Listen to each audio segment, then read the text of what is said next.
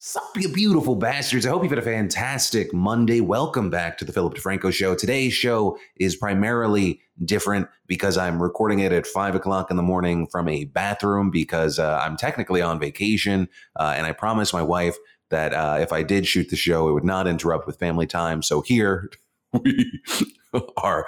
Uh, hit that like button for the dedication, subscribe to join the family, and let's just jump into it. And the first thing that we're going to talk about today, easily one of the most requested stories is this huge backlash that we saw against Hasan Piker over the weekend. Now, if you don't know, Hasan is a left wing and socialist streamer and commentator. And, you know, there's been backlash and controversy in the past, but that has been focused on things that he's said, things about 9 11, things about this or that politician. But this time we saw a massive amount of pushback and backlash because it came out that he had purchased a 3,800 square foot home in West Hollywood for $2.74 million, with people arguing that it's hypocritical and unethical for someone who advocates for socialism and makes money doing so to then spend so much money on a house instead of redistributing that wealth. With people saying things like, Do you not see the issue with getting rich, complaining about capitalism, and then buying a $3 million house in gentrified LA while homelessness is skyrocketing there? And I don't know, man, it's just flat out unethical to be profiting off of socialism and buying yourself a $3 million home in a state that is one of the highest homelessness rates in the country, right? It wasn't just on Twitter. There were a ton of articles coming out about this. You had Fox News covering this, but also with this, you had a ton of people defending him, saying, uh, one, Hasan does not make his money in an exploitive way since it comes from Twitch donations. And two, it's okay for a person to use the money that they make to buy a house for themselves and their families. And Los Angeles real estate does not come cheap. This, including Ethan Klein, who said, Y'all really think Hasan shouldn't be able to own a nice house and also champion for the poor and underprivileged? There is a difference between making millions on Twitch and paying 50% in taxes and Jeff Bezos being worth $150 billion and paying no taxes. Happy Hasan is crushing it. With others saying things like Hasan can't make bank as a streamer while professing leftist values? Is bitching about Bernie Sanders selling books and having a second house on the agenda next? Do we have time for AOC wearing an expensive dress on a magazine cover too? Get your fucking priorities straight. Others arguing anyone that spends 10 minutes looking at listings here can see how crazy the market is. Adding Hasan fights for workers everywhere, pays all his taxes, is very successful, and bought a house at the expense of no one. Hasan also eventually chiming in himself, saying pretty much what everyone's argument reduces to I live in LA, the housing market here is fucked. Why is the argument? Argument that I should keep renting or that I should go gentrify somewhere else. Will this solve the problems? No. People are mad because lefty with house. That's it. Listen, if you're mad at me, tax the fuck out of people like me. Also, seeming to know for the people that are like, why don't you give your money away? Saying, I do donate to charity, but also saying that he doesn't think donating is also a long term solution to larger issues with broken systems. And also noting that when rich people donate, it doesn't automatically absolve them of the, the way they got their money. But also with this story and then the debate that was happening, it opened up another question, which was why do people donate to massively successful streamers, people who you would expect to be multimillionaires? Right? And that's not a new conversation. I mean, there, there's the classic doctor disrespect line. I got somebody in the chat says, donating to a millionaire. God, you're so stupid. It's multi-millionaire. Multi. But with that debate, we saw another successful streamer by the name of Pokimane explain why fans might donate to a streamer, regardless of how much money that streamer may have, saying, People don't go as far to think, how much does this person need my money? It's. Uh, people donate because they want someone's attention.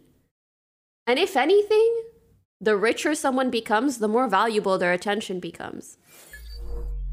I think this is like, we all know why, because most people don't, you know, we're not all spending money logically 24 7 we do things for other reasons. And personally, my opinion on these, people always hound me for this, whether they're, they're looking for a reason to hit me or, or they're just genuinely interested. Regarding tips and donations in general, I actually find myself agreeing with Pokimane. Some people want to support, some, uh, especially for streams, they want some attention or feeling that they're, they're a part of the community. But also regarding the Hasan Piker situation, because I've gotten a lot of questions as far as what my opinion is, I personally find it to be a nothing story at this point. I think like if you don't want to like Hasan Piker, dislike him because of the the things that he says, dislike him because of his uh, points of view that, that clash with yours. But I don't personally find there to be anything egregious about owning instead of renting when you have the ability and option. Even if we want to live in a different society or change society for what we seem to be the better, we still have to exist in it as it is. And from the outside looking in, I don't know the ins and outs of Hasan Piker's business. I don't see a ton of people being exploited. I see an audience that is supporting with him. He's rather transparent with the number of paid subscribers that he has. But also with that, you know, it's the Philip DeFranco show. I, I gave you the story, now some of my opinion, and whether you agree or disagree with me, I'd love to know your thoughts on this. All right, one, regarding the Pokimane story, I think that's interesting, but also two, regarding, regarding a Hasan Piker, are you on the side of, no, this proves that he's a hypocrite? I've seen a number of right wing commentators saying, like, this proves that he's just LARPing, is disingenuous, or no, are you on the other side of, you, you don't think that there is actually a story here? That this is just an attempt to hit Hasan and win political points, whether you're a far left or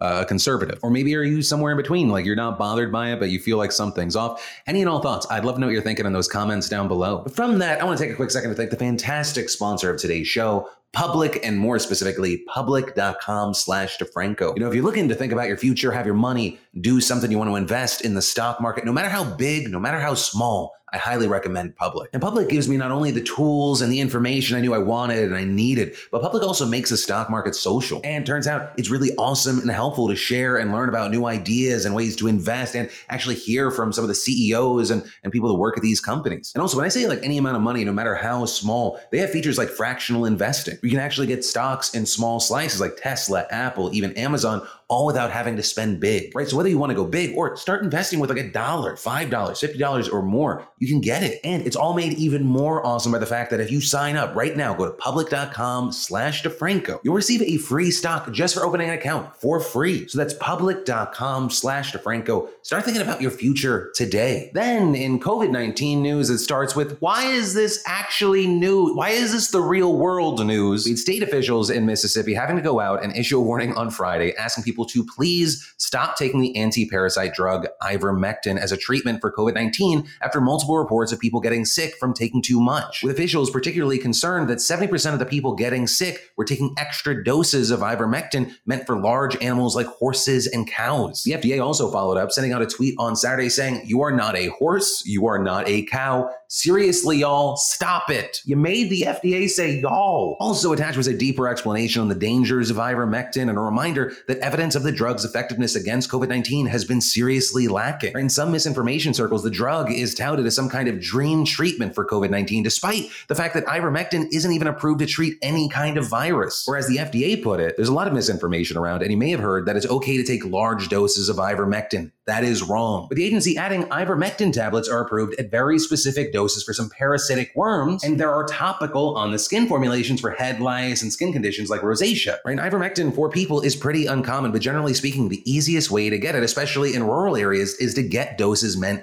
for farm animals. And for the FDA, that's a major red flag as the formulations between human and animal drugs are different. One big variation is the dosage, with animal variants usually being far more concentrated on top of larger doses, with the FDA warning that such high doses can be highly toxic in humans. Additionally, the inactive ingredients can be different. And inactive doesn't mean that the compound does not interact with the body, but that it doesn't have a therapeutic effect like an active ingredient does. So different inactive ingredients in animal versions of drugs can drastically change how it interacts with the human human body. So, just the, the TLDR here do not take ivermectin to treat COVID 19. There is no serious evidence that it actually works, and the downsides include possibly killing you. One of the biggest downsides, depending on who you are. Like, I'd recommend it for the Taliban, but not you. But yeah, final thing, and I can't believe I'm having to say it. Don't take drugs and doses meant for animals, y'all. But yeah, I mean, the FDA had a very busy weekend, including this morning when the agency fully approved the Pfizer COVID vaccine for people 16 and older, making it the first jab to get full authorization in the US. Right? And this is massive news because while the vaccine has already been used under an emergency use authorization, some vaccine hesitant Americans use this as an excuse to not wanting to get the vaccine now. So now, many experts and officials hope that the FDA's decision will encourage more people who are hesitant to get the shot. And that's not a small group of people that we're talking about. According to a survey by the Kaiser Family Foundation, 30% of unvaccinated adults said they would be more likely to get a vaccine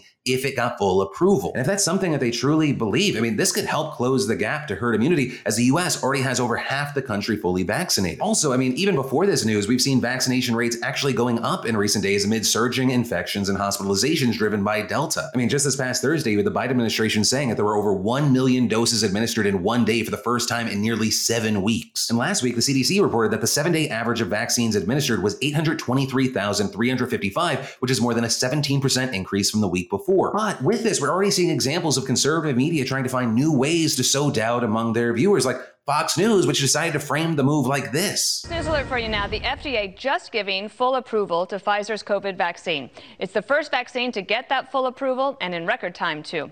That has critics asking if the process was rushed. Was it? Right. I mean, yes, it's to no one's surprise, but still to see it. Ah. Which, I mean, no, it's not surprising to anyone. It's exactly what you would expect to happen, but it's still frustrating, especially because, I mean, on the, on the topic of conservative media and the COVID vaccine, we should definitely talk about Phil Valentine. If you're unfamiliar, he was a prominent talk radio host who died of COVID at 61 over the weekend after refusing to get the vaccine and spreading skepticism about the jab. Ray Valentine had long expressed doubt and openly shared misinformation about the vaccine on multiple platforms, repeatedly saying that he had a slim chance of even getting COVID, and if he did, it was very unlikely he would die. Even once claiming in a blog post that on the off chance he did get the virus, his chances of dying were probably way less than 1%. Then last month, Valentine announced on Facebook that he actually got COVID, though he said he would return to his show soon. Writing, unfortunately for the haters out there, it looks like I'm going to make it. Interesting experience. I'll have to fill you in when I come back on the air. But less than two weeks after that, his radio station announced that he was hospitalized in what they said was very serious condition, suffering from COVID pneumonia, and adding, Phil would like for his listeners to know that while he has never been an anti-vaxxer, he regrets not being more vehemently pro-vaccine and looks forward to being able to more vigorously advocate that position as soon as he is back on the air. With the station concluding, please go get vaccinated. But this past Saturday, just a month after that post, the station confirmed that Valentine had died, which of course sparked two conversations on Twitter. One from people who kind of see this as someone who got what they deserve for spreading all the misinformation, and then others hoping that stories like this will wake people up to get the vaccine, especially with those who haven't gotten the vaccine for political reasons. You know, there is this question of once the horse has been let loose in the hospital, can you actually stop it? Because even though we've seen the wake up calls getting louder and louder, and in fact, some conservative figures or, or vaccine hesitant figures changing their tune on getting vaccinated, it's unclear if that'll actually work. I mean, over the weekend, even Donald Trump himself at a rally in Alabama on Saturday got booed when he urged his supporters to get the vaccine. You know what? I believe totally in your freedoms. I do. You got to do what you have to do. But I recommend take the vaccines. I did it. It's good. Take the vaccines. But you got, no, that's okay. That's all right.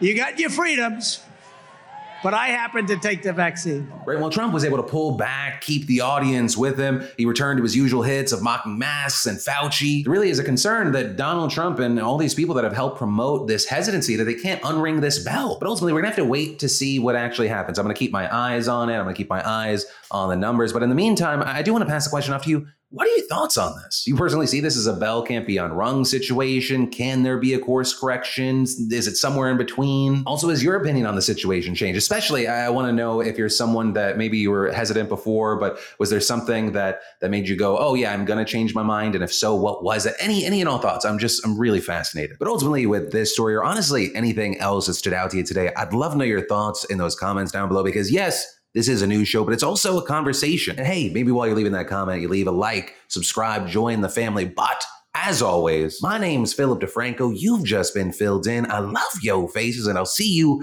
tomorrow. Maybe. we'll see.